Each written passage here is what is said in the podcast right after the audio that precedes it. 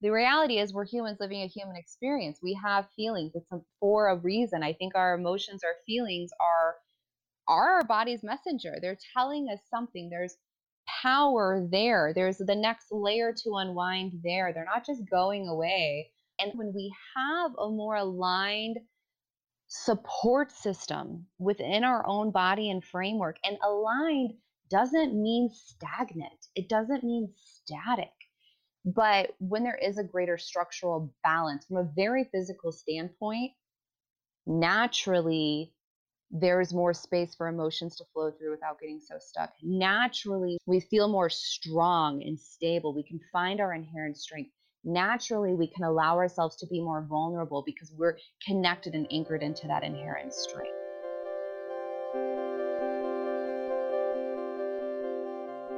Welcome to this thing called movement, brought to you by Evolna, hosted by Marie Janicek.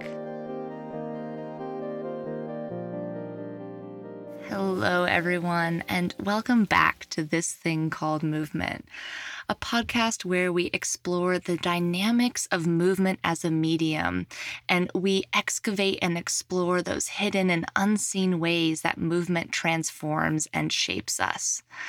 I am so excited about today's episode because we get to dive into a topic surrounding movement that is so near and dear to my heart, namely how emotions factor into the physical well being of our bodies, and how movement can be a powerful portal for us to better understand, communicate with, and connect with what is going on with us at an emotional level. I think it's so easy when we think about our physical bodies to actually see them as physical. But the truth is, our emotions are such an essential part of our well being.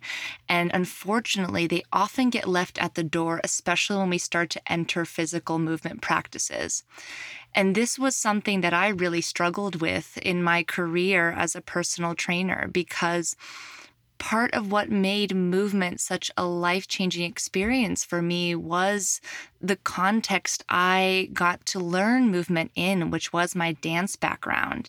And in dance, movement was so inherently expressive and so intimately tied to emotion.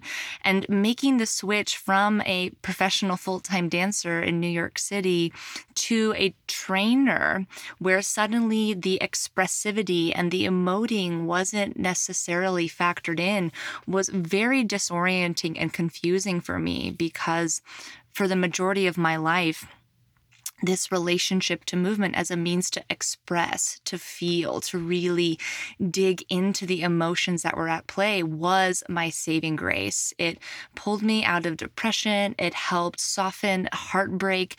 It helped give me clarity and feed me inspiration. It motivated me. It propelled me.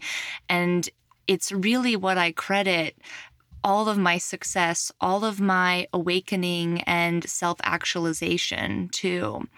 And so I'm so excited about our guest today, Emily Wishall, and the conversation we were able to create here together, which really centered on some of these nuances around how emotions actually affect our physicality. And we looked deeper into some of the ways we can begin to more deliberately attend to what's going on with us emotionally, both around and within our movement practices. Emily is a certified Rolfer and embodiment coach, and she is deeply passionate about supporting women through the path of disliking their body and bringing them into loving their body. In fact, this fall, Emily is releasing her first ever book, which is focused on her personal journey in going from hating her body to learning to love her body. And this was a pivotal part of our conversation today, was really understanding how she changed that dynamic, which is such an important topic for us all because I know we've all been through those phases where we feel really disappointed and disgruntled with ourselves because we are so focused on the external. And in today's episode, we really dug into understanding the discernment between externally focused changes with our body versus bringing things more internal. And I really loved all of Emily's insights on this topic. In addition, we also talked a lot about how emotions influence the body, specifically from a physiological perspective. Her background as a rolfer allowed her to really clarify some of the details of how quickly our bodies are willing to change when we actually get to the emotional root that may be stored within our tissues.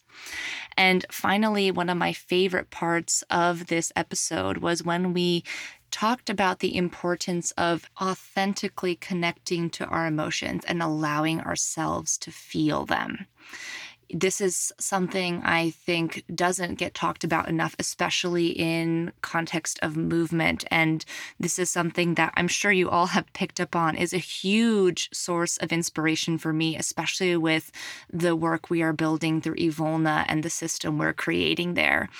And it was such a pleasure to be able to dive into some of the specifics of how we can negotiate some of the challenging aspects around confronting our emotions, what comes up with judgment, and how to meet ourselves there, and some simple practical steps we can begin taking right here and right now so that being with our emotions doesn't feel so scary or challenging and can actually bring us the soothing respite that's waiting for us on the other side when we're willing to drop in and connect. I am so grateful to Emily for coming on and having this conversation with me. So, without further ado, let's tune in.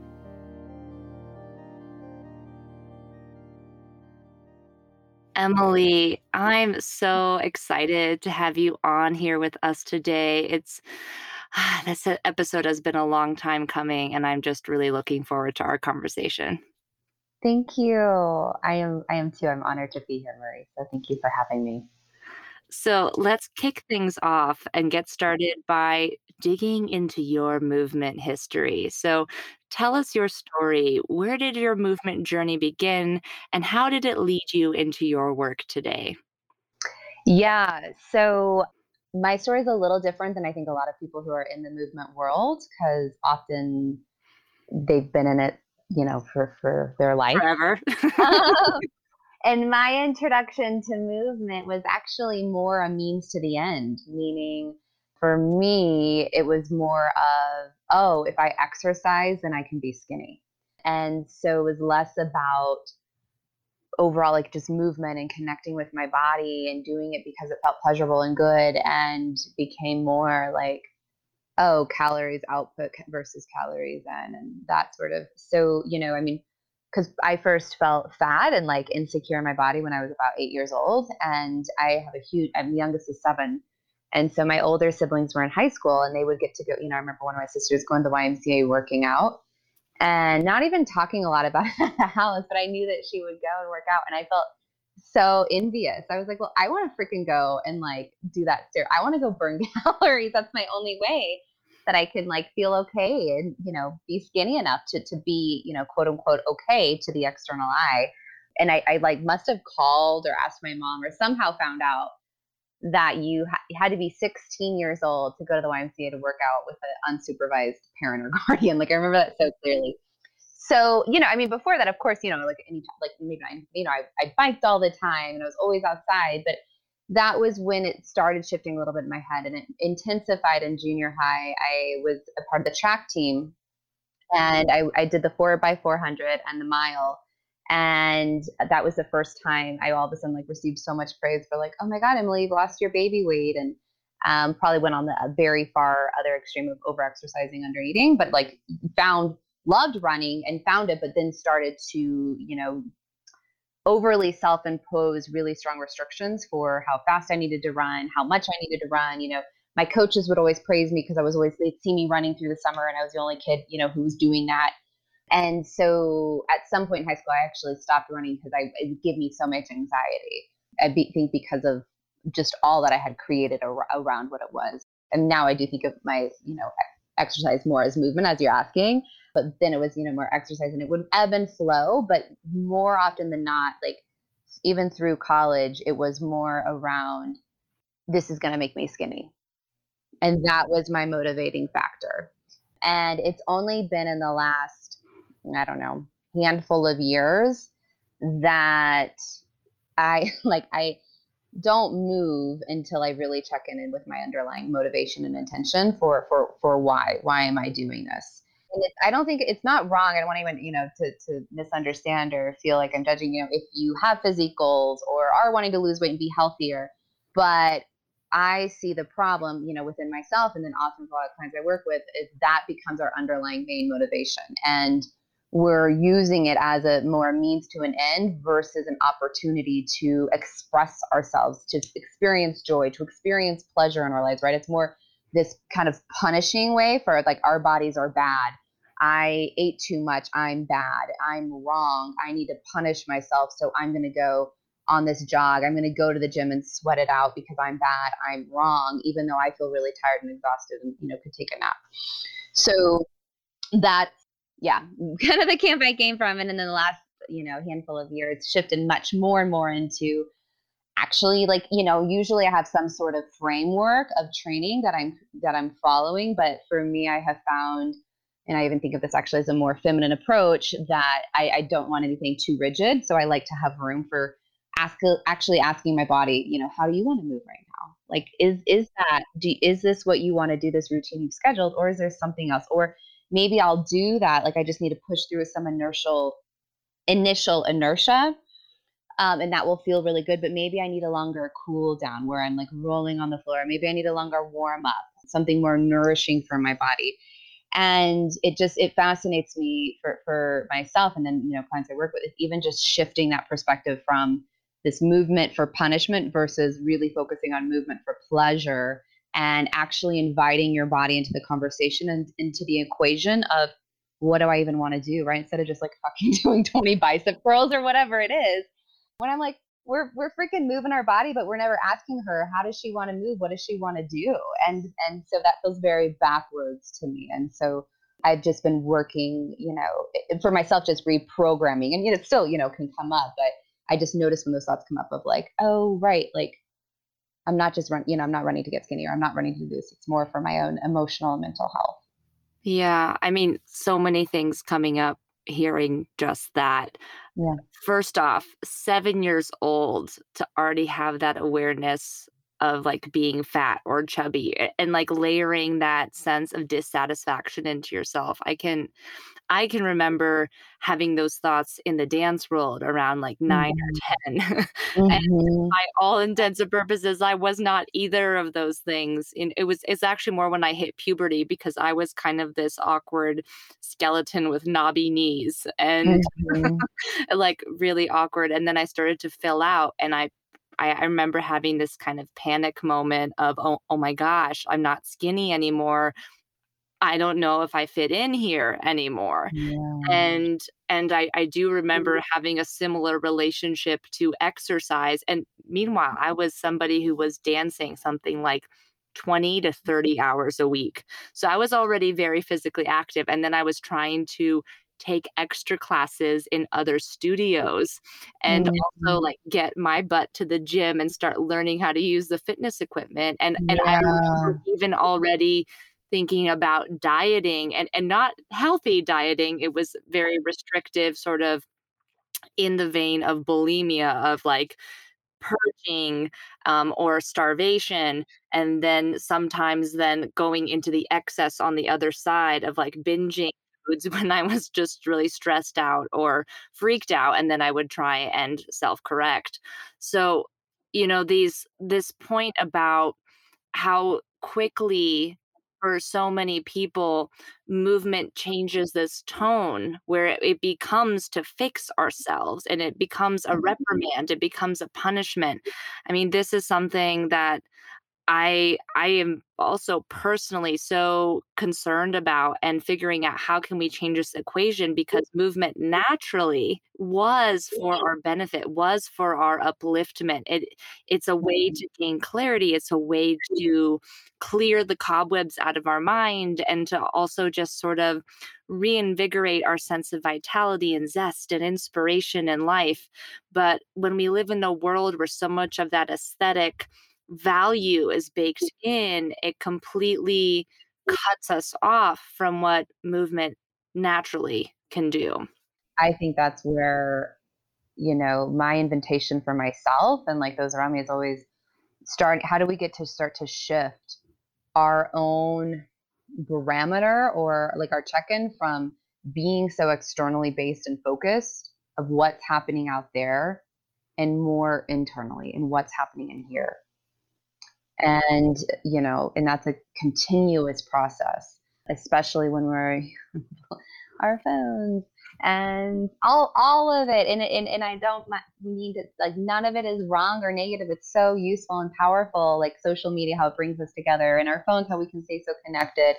And but it can just it's just so easy for us to just even start our day and people immediately go to their phone or immediately look at the news or something and all so so never even having an opportunity first thing upon waking of checking in with themselves of how do i really feel without any sort of external feedback or external influence.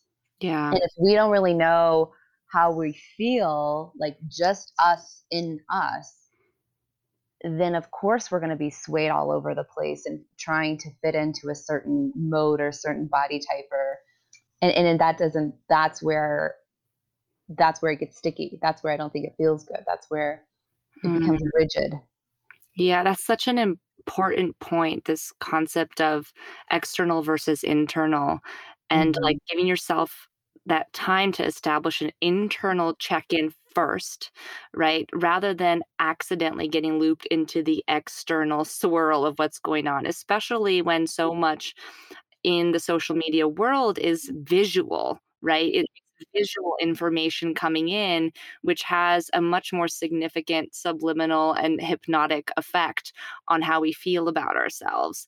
You know, most people are not necessarily going in and like just reading stuff first thing in the morning. You're also going in and checking Instagram, Facebook, like all these media outlets that have visual backing. And if, like you mentioned, if you haven't taken that time to really like cue into how am I feeling in my body today? And then you're already getting slammed with seeing like these ideals or like not ideals and then judging yourself in comparison with that. Like you're going to have a much harder time stepping into contact with a fully integrated version of yourself, not just mentally, but emotionally and physically as well. Yeah. And much more challenging time noticing when you see something and you do pop out of yourself and go into old stories, old limitations, old beliefs. Yeah. Yeah.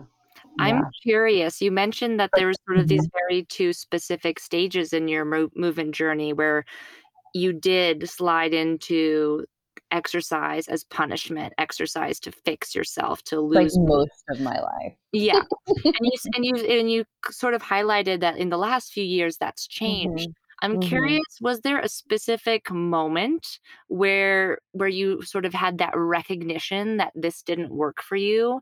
And and maybe it was a series of moments, but I'd really love to hear more about that transition. Like what prompted you into making the shift into moving for pleasure, moving for joy?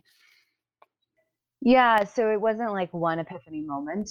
Um, it was yeah, a series of moments, a series of experiences that like when did it start? I mean i would sometimes still create goals of like i'm going to do this marathon because i like love my body and i've just expressed this is like a few three years ago expressing myself in the mountains and, and that was mostly true. That was probably like 60% 65% true but there was a strong 45% inside of myself that was still like secretly i think i'm going to get skinny through my marathon training right and so it's I, I, don't live in a personally I don't live in a black and white world. I, I live in a like a this and right like like there's room for there's room there's room for both there's there's gray areas so but I, I I believe I think for myself now I'm like wow it started way longer ago to actually think about it. I mean I lived at a yoga center for six months, maybe ten year, ten no nine years ago, something like that. Kripalu, so I'll say that because people maybe who listening are know, and I would love to you know those of us who know Kripalu, I think we all adore it. It's a mm-hmm. very very special place. It was a special place to get to live for that long and that was really for me also where I was really introduced to yoga and into meditation and into starting a shifting the dialogue for myself, starting to realize some of the thoughts I have aren't actually true. And also starting to notice, starting with through through my yoga practice, because I had a very dedicated practice then. Yes, there was a piece that was like, oh, I'm secretly gonna get skinny and I'm only eating you know, organic food at this beautiful place. But there was also more it was more a deeper curiosity and understanding because i had such hate and disdain towards my body for so long to get underneath that and really start this that was probably the biggest propeller of my own journey of like like really trying to understand who am i at a mm-hmm. like like a more I wouldn't have said this in, but now like starting even from a cellular level, right? Like I want to understand myself physiologically, anatomically. I want to understand myself spiritually, energetically, emotionally. I, I like so so I mean some of that study actually started before that. Ultimately, my yoga practice then is when I really started to have huge emotional releases, energetic shifts. Particularly, my my favorite teacher there, he would you know have us in some pretty intense holding poses, and then we do you know breath work. I can't Kapalabhati breathing. Is that the? Oh yeah, the fire yeah. breath. Oh yeah and I'd be like stoned. Like I'd be like on a cloud after that for hours. It was awesome. And so I started to like like want I want more of that. I want more of that. I want more of that. Mm-hmm. And so, you know, through the years it's it's been a dance. And the more that so so then several years ago, then another significant piece was I went to my first three day weekend in a form of work called the Art of Feminine Presence um, that I'm now a teacher of. And for the first time ever in my life was like actually inhabiting an in my womb space. And for any women who might be listening or or men if, if you're a man you would be your lower abdomen. But for women listening if you no longer have your physical womb we don't have to go into all this now but it would still be that energetic space. It actually doesn't matter if you physically have the organ or not but that shifted how i felt and how i experienced other and related to other people and how i experienced movement dramatically because I was more, I was actually in my body versus moving from a place where I was more in my in my head and thinking about it if that makes sense. Yeah, and so I think the more that I have been on my own embodiment journey and inhabiting myself more and the more I have I think you know we all there's different layers to all of us and my in my experience more often there often there can be really intense epiphany moments that traject people's lives but I think often it, it happens on layers.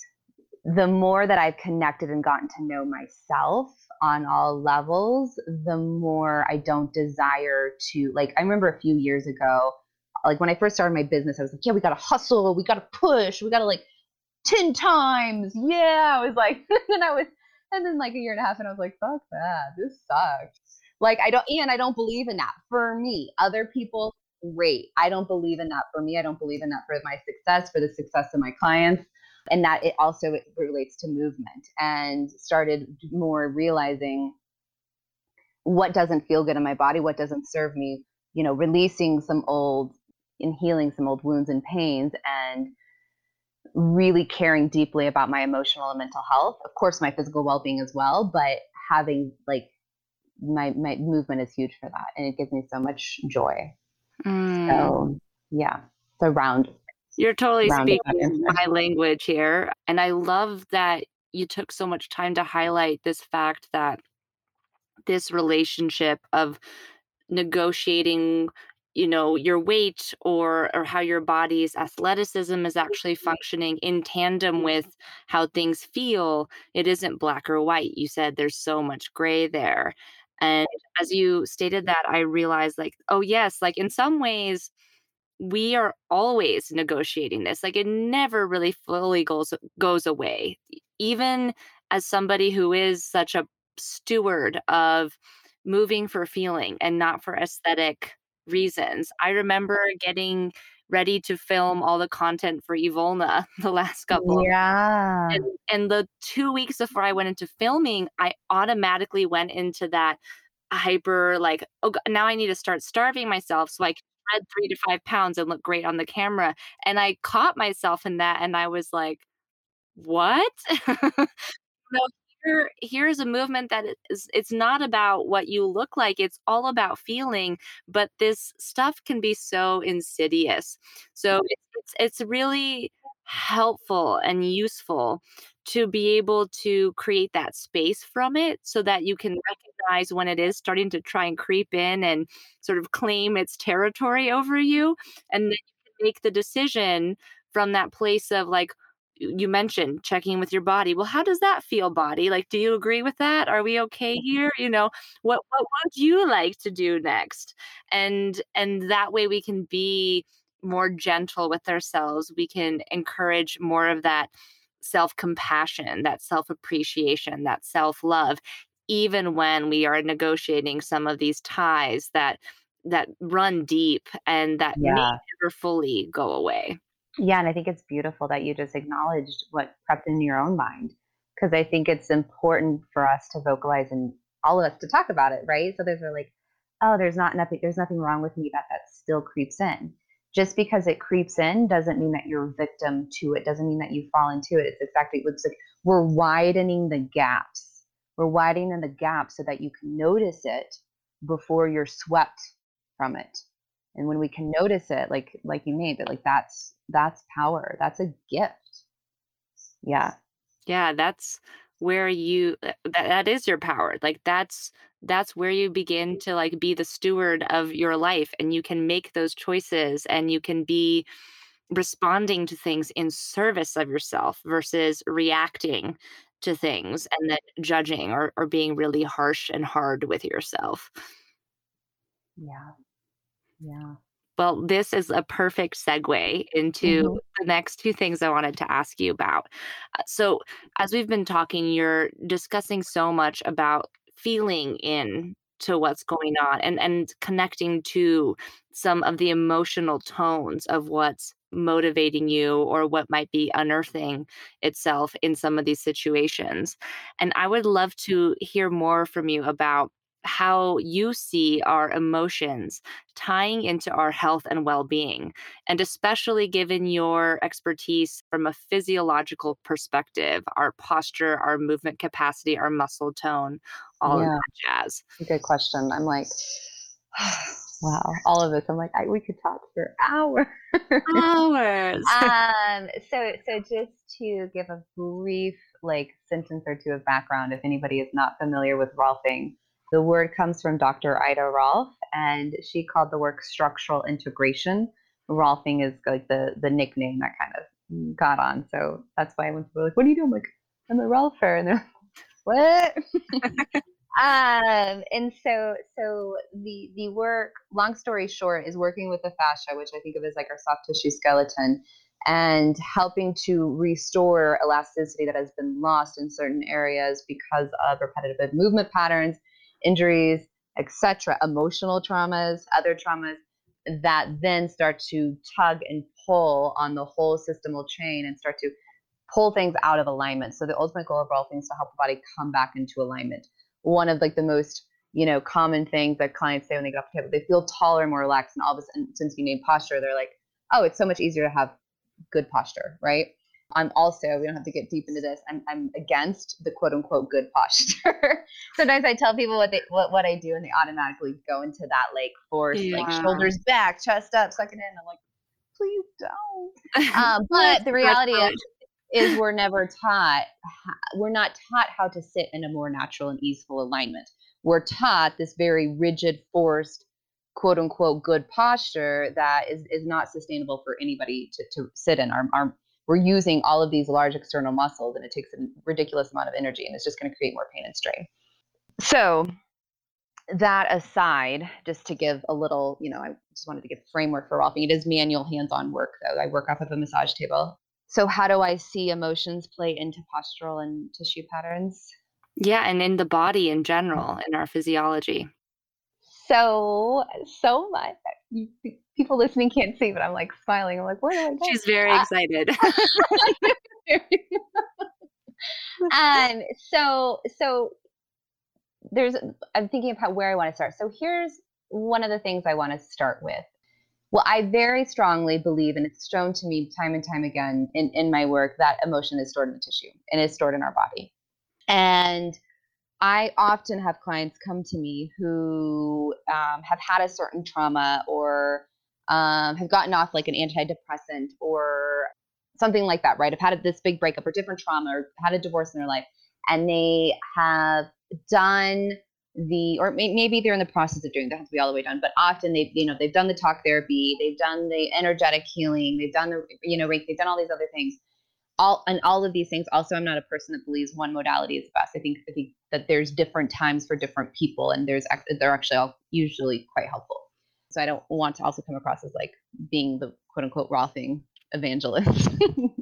But what i find is is fascinating because it's like but they can tell their body's still holding on to old story. They can tell there there's still stuff in their body stuck emotion or pain or just something keeps coming up. And my experience in working with those particular clients, it's like their body's ready. It just needs just the right amount of input. And it's mm-hmm. fascinating to me because, you know, everybody's tissue, meaning like fascia, the, the tissue I'm working with, feels different. Particular different areas of their body, it's going to feel different. There's a certain quality that I can, it's very perceptible to me. Their tissue feels different. It's ready. It's it's ready to melt. It's ready to restore elasticity because uh, they have already done a lot of the work if that makes sense. It just, the, the nervous system just needed the right amount of input to help release some of that story. So sometimes I will have clients when they're on the table, all of a sudden tears just come up, right? And some, it's more often than not, they don't have any idea where it's coming from. There's, there's not a specific story. And I truly believe tears are resistance leaving the body. If we allow the tears to flow, that's we're allowing that resistance to leave and creating space for a new possibility, something new to be there, just more space to be there.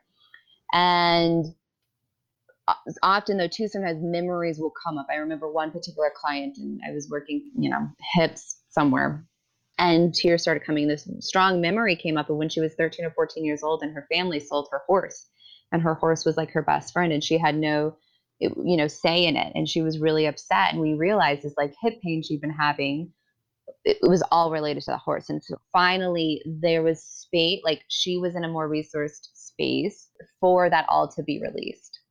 And so, I mean, I think how emotions, I mean, the the reason I kind of had to pause even how to answer this is because it, there's it's so multifaceted.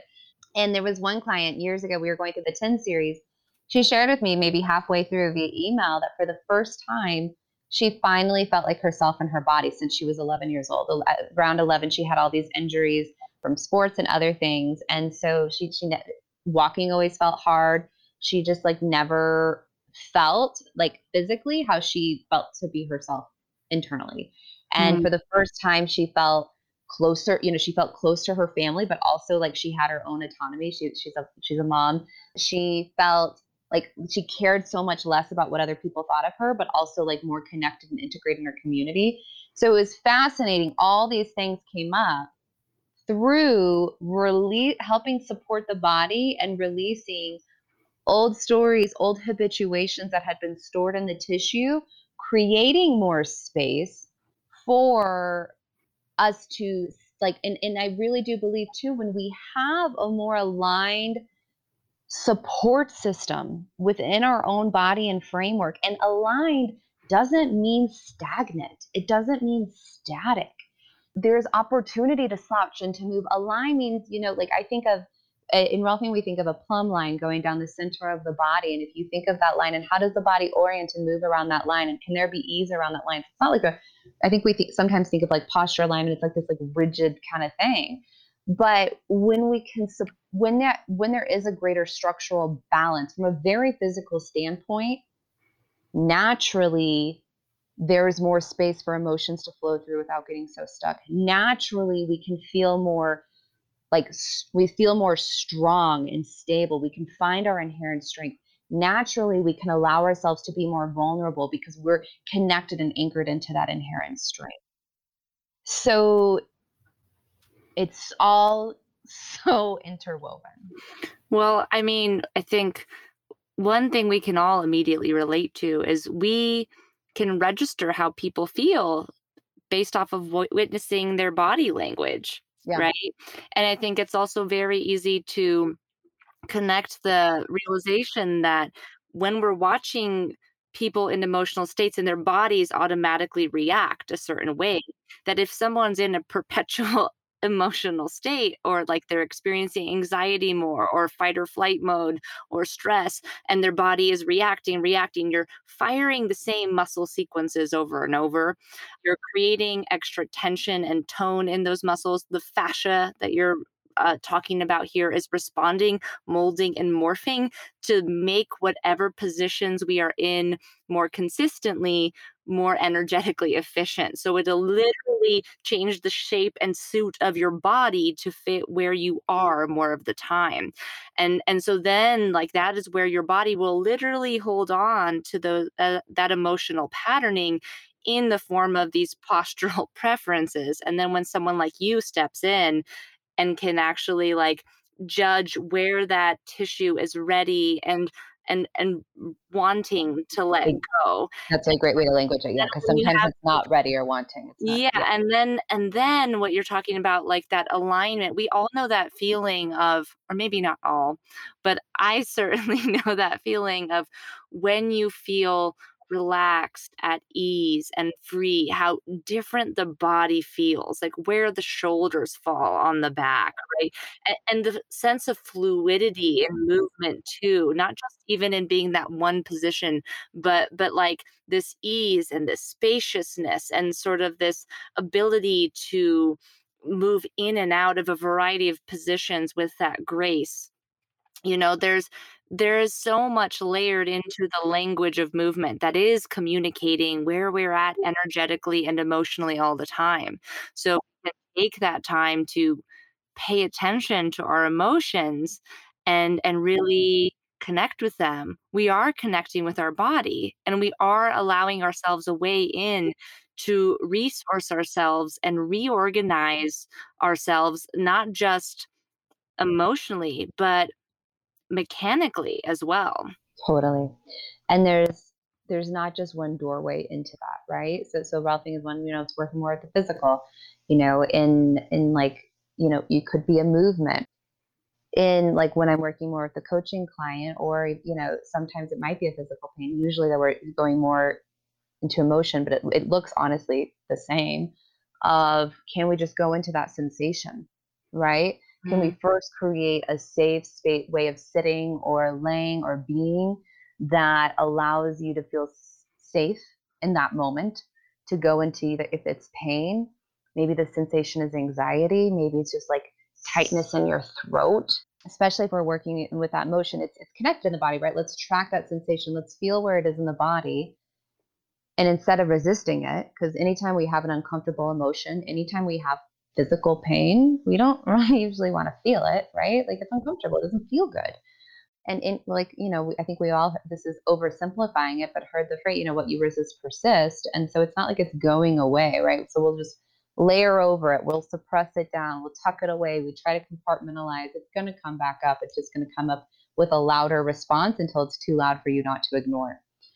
And but if we can even create a space of just a little bit of time of trying to go into that sensation and asking it questions getting curious right? And sometimes it can feel weird but i'm such a fan of dialoguing with your body and like you know do you have a name? Right? Like is is there a message here for me? Like are you tr- what you know are you trying to tell me something?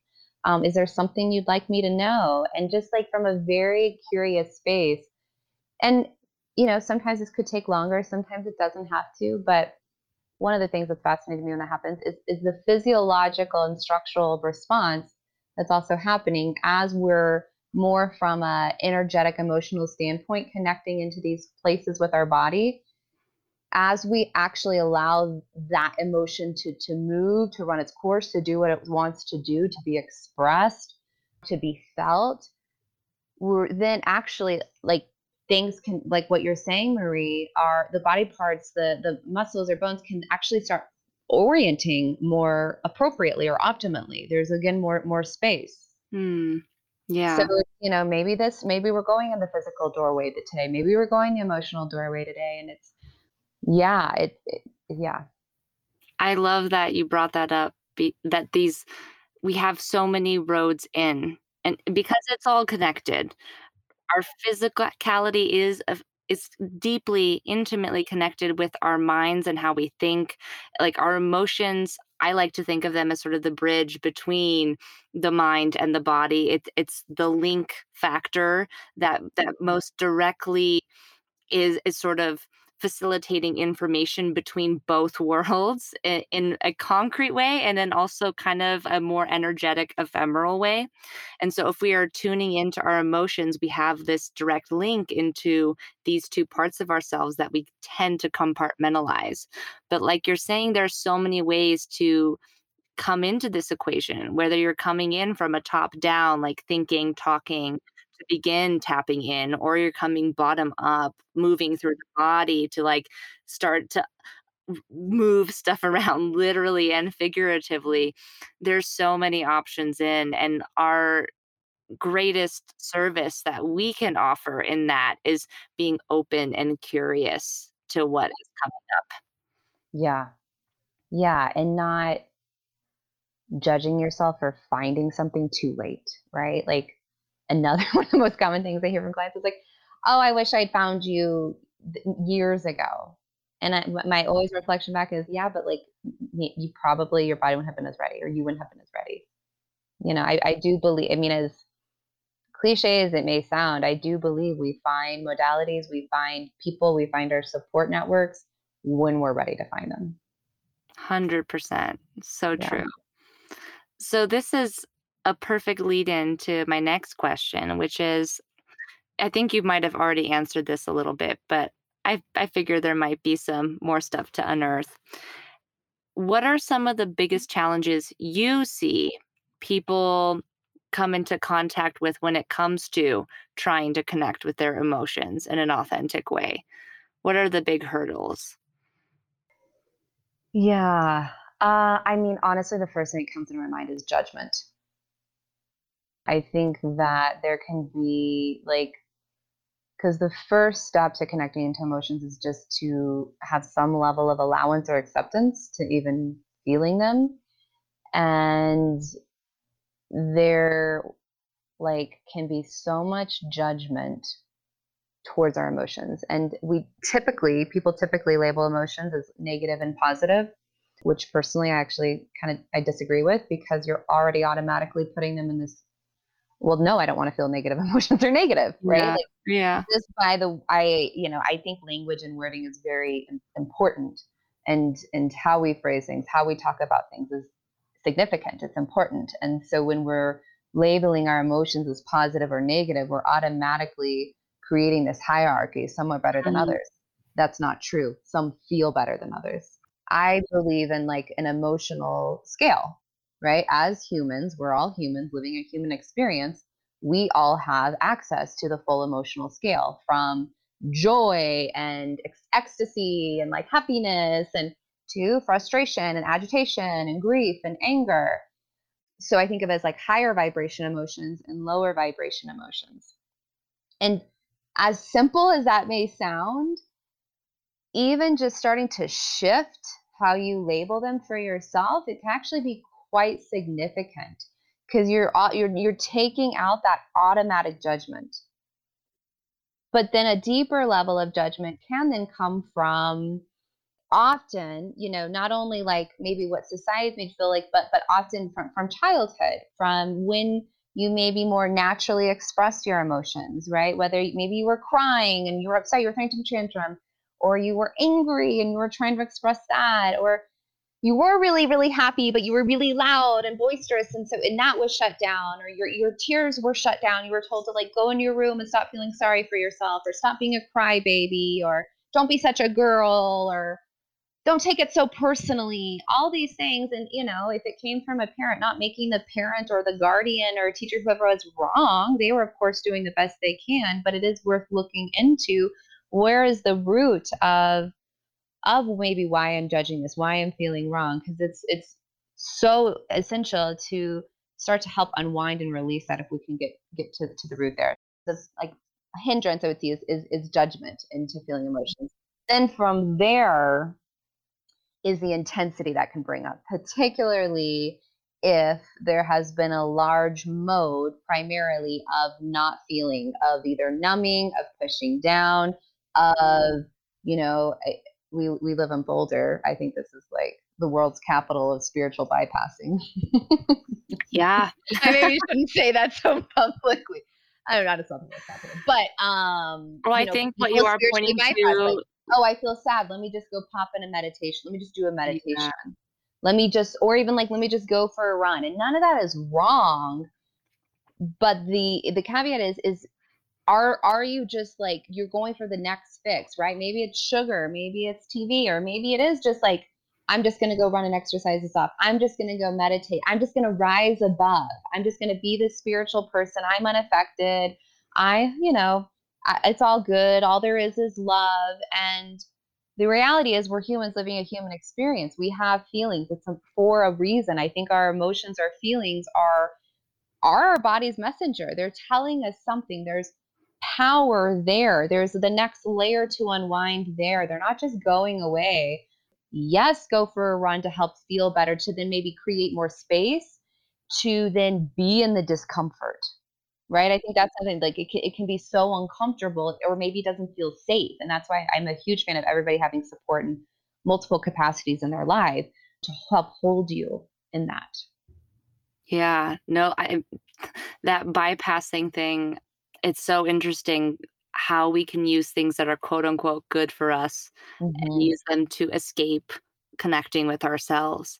And I think this was something that I I had in relationship to movement that was really unique that I didn't quite catch on with too until about 4 years ago when I really started developing the methodology behind Evolna was I didn't go into movement to run away from how I felt. I went into movement to dig into the feeling, to throw myself all in. You know, that's that's what improv was to me in the dance world. And that's why I was the weird kid who loved improv because I would be frustrated and I just recognized I could channel all of that into my body, into moving, like let it go wherever it wanted to go. And it was incredible how like really fueling the emotion, whatever frequency, whatever vibration it was at, whether it was low or high, but, but letting myself go in, it almost immediately changed. And whether it wasn't immediate or not, it did change without fail every time. And I've said this multiple times how movement was my saving grace. If it hadn't been for movement, I don't know that I would be here because I had several brushes with being depressed and feeling suicidal throughout my childhood, even through adulthood. And movement was always the place when I was dealing with those really difficult, uncomfortable emotions. I could go in to come out on the other yeah. side. And yeah, that's beautiful. So you found powerful. that so early on. It was so powerful. And it wasn't until I was an adult that I realized other people weren't doing this. Mm-hmm. and I was like, oh, like, so this is why like people don't understand movement through the same lens that I do because whatever modality I went into I was able to sort of take that sense of whatever was happening with me emotionally and and channel it and charge it like strength training became my greatest like anger and frustration release. You know, running mm. became my place of like wanting to like let go and release stuff. And and then, you know, dance was my space of being euphoric and happy. And and I, and I could, you know, use a, a number of modalities, whether it was animal flow or even FRC to like tap into these emotions in different ways. But I, I think your point about about us not running away from the emotion and learning how to be with it is so important. And like you said, having systems in place that allow us to feel that support, that safety, that security to go in is so essential. Yeah, because of course we don't want to go into the uncomfortable if we don't feel safe or supported. It makes sense. We're so not they, gonna go. No, yeah. It's like, don't, you know, if you're not choosing to do that, don't judge yourself. But like, what would help you feel a little safer, right? Because there's risk involved. We don't know, like, it can, you feel maybe out of control. And so, like, yeah, yeah. Well, that's actually like a great thought to build off of. What are some ways that like are helpful for people to start creating more safety and more support so that they actually can begin to start excavating their emotions let's say some of our listeners like how do i start doing this? You know like aside from maybe finding a coach or a specific mm-hmm. modality.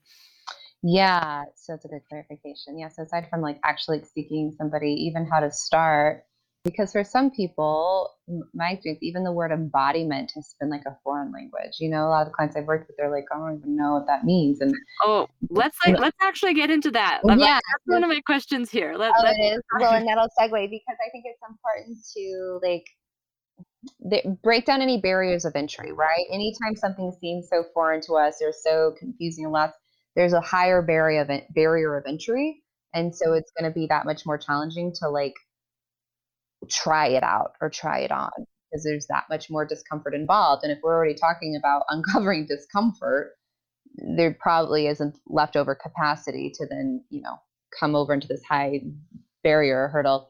Personally, I think, you know, how can we feel just a little safer feeling and connecting with the emotion is is to come into the body.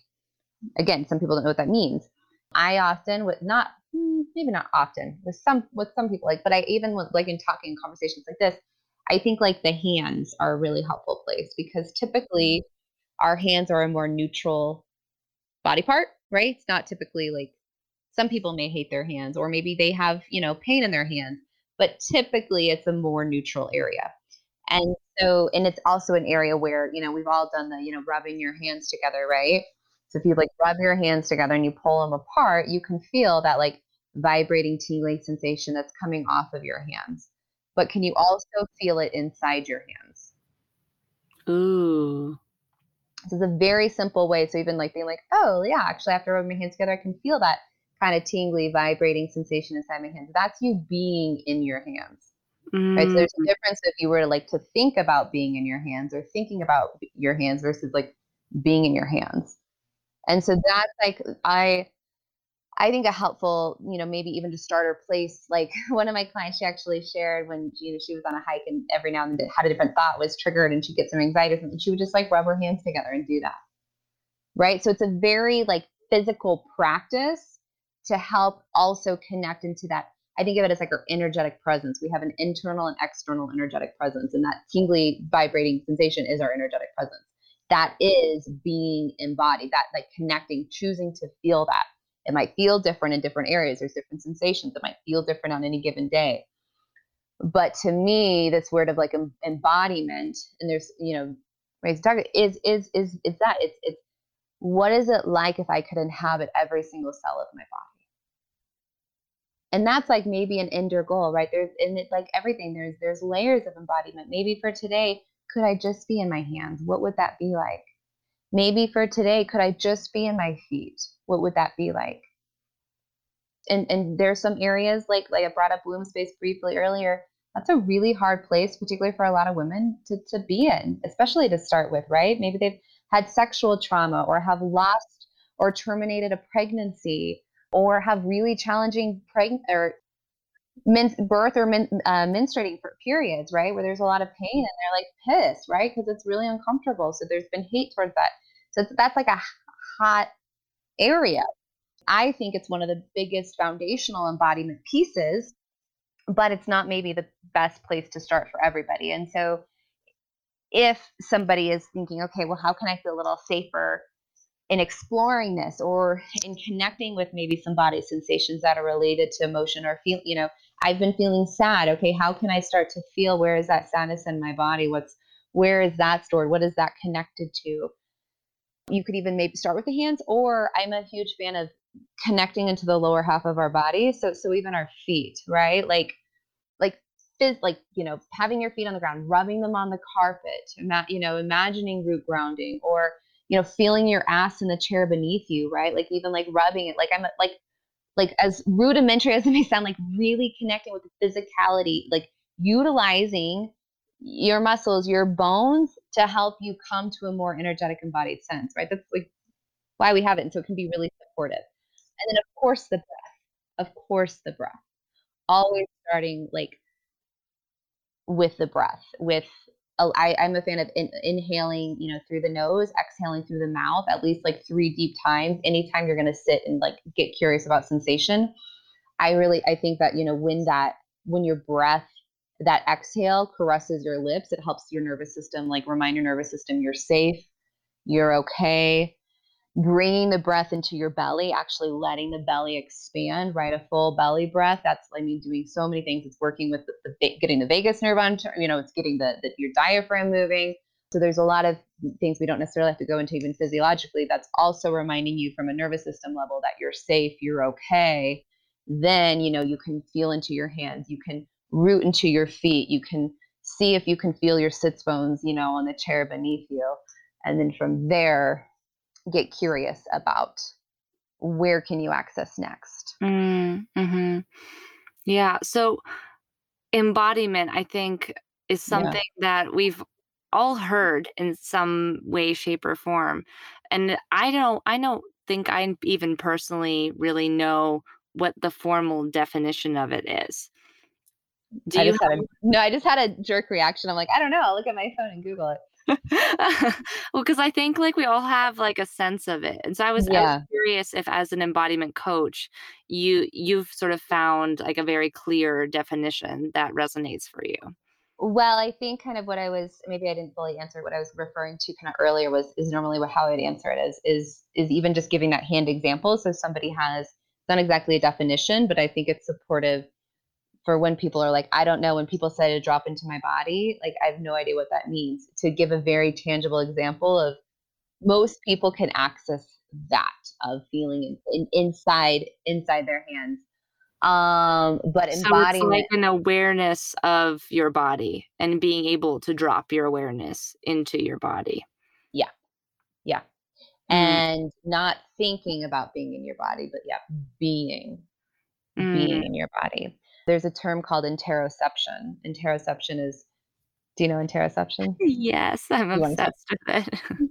I don't, so it's not exactly embodiment, but I think it's a helpful thing to talk about, right? Because yeah. in a sense, it is actually your your body awareness, and interoception just is like basically our internal read or sensation. It might be like you're hungry or you know you're hot or cold, but it can also be deeper as far as it can you know also be like related to I feel sexually turned on but it can i think also be some of what we're you know alluding to and talking about of in you know when i'm interocepting when i'm connecting into my body i'm also feeling this you know yesterday related to a certain situation in my life i was feeling like this not exactly a block but this really dense thing from like my lower throat upper sternum.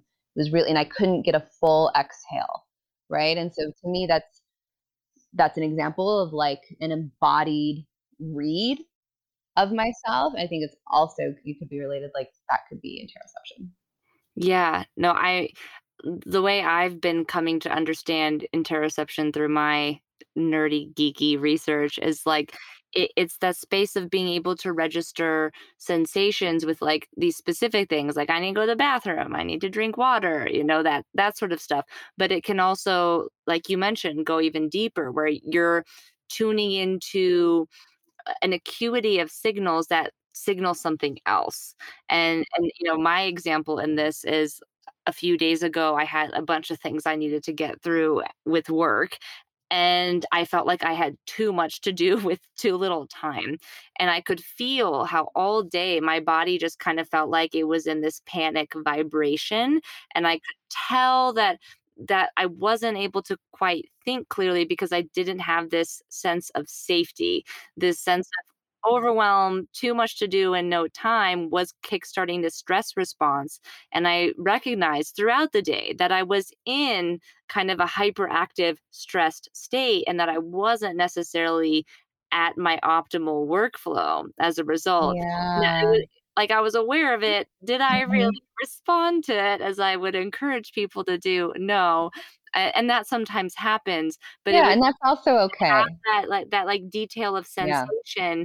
and like internal interoceptive awareness to be like, oh, I I even had this moment. I I re- realized I used to live like this all the time, and that was my normal. Mm, I used to live mhm. at higher states of stress all the time, and that was my normal. And it was kind of this beautiful awakening of, oh, this is no longer my normal. Like this, this balance for me when it used to just be like, all right, what's next? And and for me to have that uh, realization and and realize like, oh yeah, I live in a much better state overall was huge. That's awesome. That's awesome. That's yeah, even good to have that like distinction, right? And Yeah. through that reading of your own body. Yeah. Yeah. Yeah. Oh my goodness, so much to dig into, but we're running out of time. So here's where I'm going to wrap things up today. What are some of the most surprising and revelatory realizations you've had about the connection between emotions and the body in the course of your work? Whether that's been you personally or, you know, watching and witnessing clients and what they've gone through. Has there been anything that's been like, wow, like it's just deepened your appreciation? Yeah, I mean,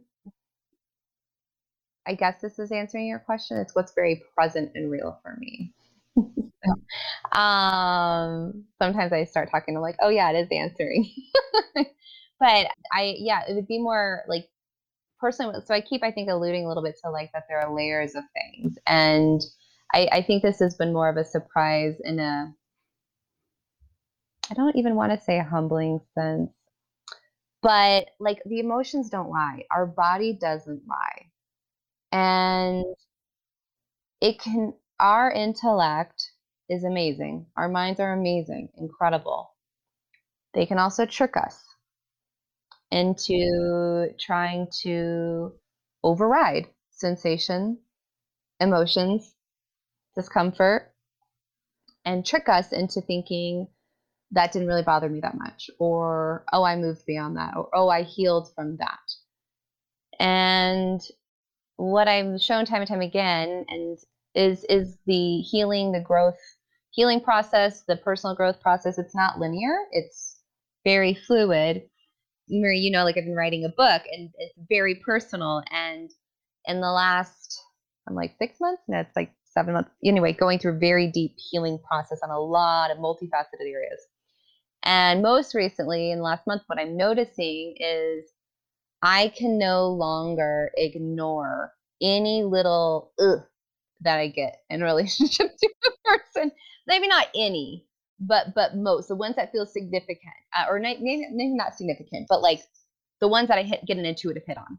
I can't ignore them.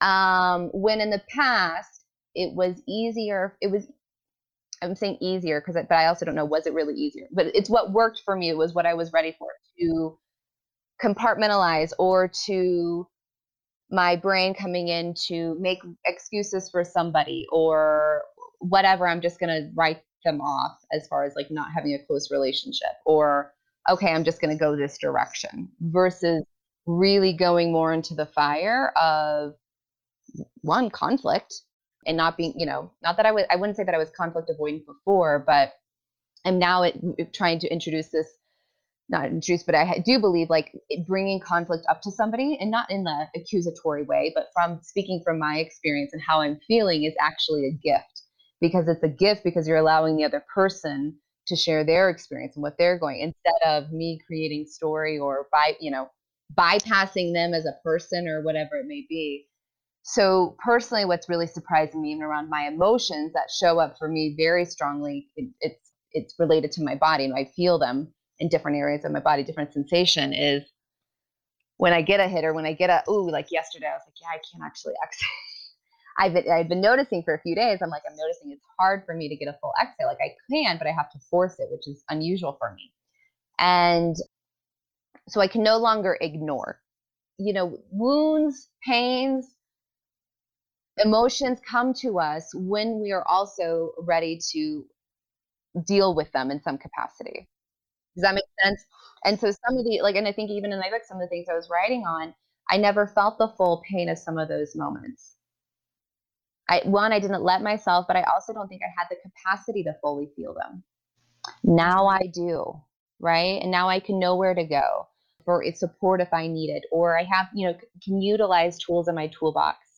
But so I think to to summarize what I'm sharing in relationship to your question around what's the most surprising or thing around that is you is maybe I, I guess it seems obvious, but it's just that the emotions the body does not lie, and as much as you might trick or think is like the truth is always going to emerge.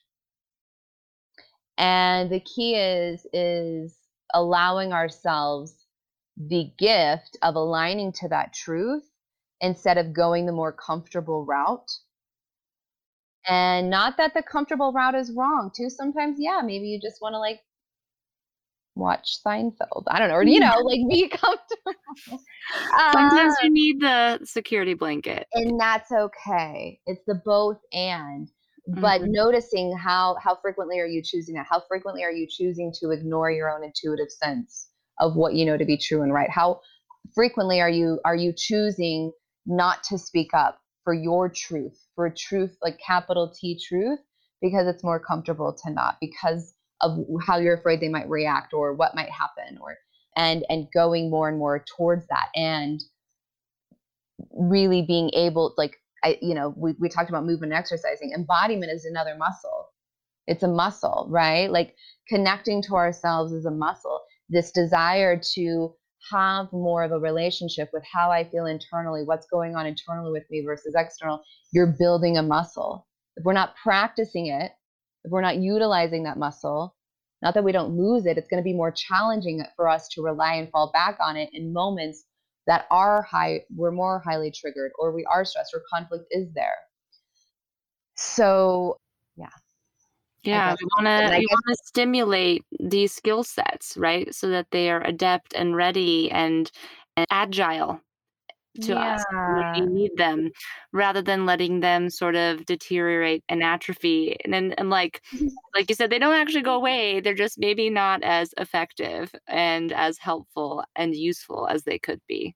Yeah yeah or we can't rely on them maybe as easily as we really want and yeah. and it also doesn't all have to feel so heavy. Like the key, the, the, the I think like the the beauty of really doing this and going because I've been I feel like I've been talking more about the heaviness and the fire and like the discomfort, but the reality is, the more we open ourselves up to that, the more joy and it, like we get to feel, the more elation. And I think what I'm personally, I've, I've noticed this a lot for the last couple years, but it, recently it's been heightened because I, I've been feeling lots of feels, but is how good that can also feel. Yes. It, it feels so good to be in the sadness. It feels so good. And not meaning that I'm like wallowing it, right? But meaning more of like, Oh, embracing yeah. it. Yeah, exactly. I mean, one of my friends said this analogy, and it still resonates for me to this day. In one of the Pirates of the Caribbean movies, I don't remember which one, they sail to the edge of the earth, right? And the ship flips, right?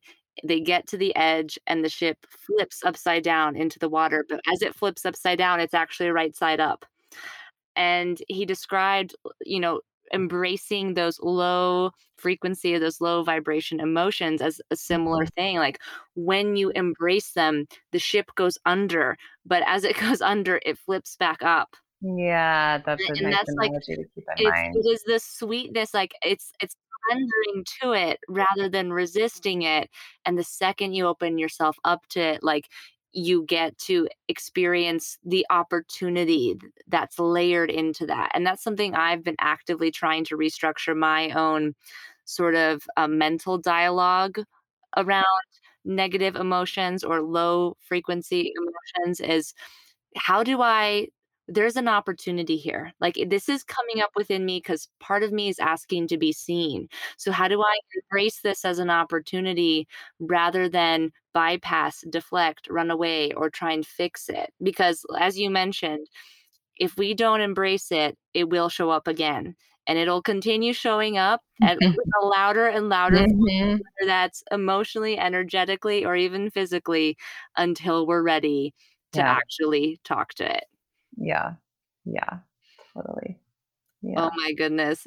Such an amazing conversation, Emily. Thank you so, so much for devoting your time, for sharing your expertise, your insights, your wisdom. This has been so nourishing.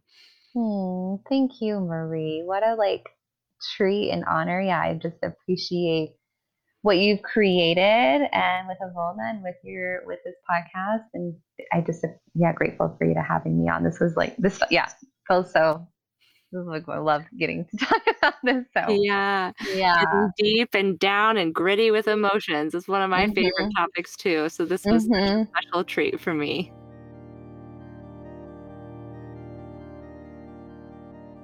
Thank you for tuning in with us today.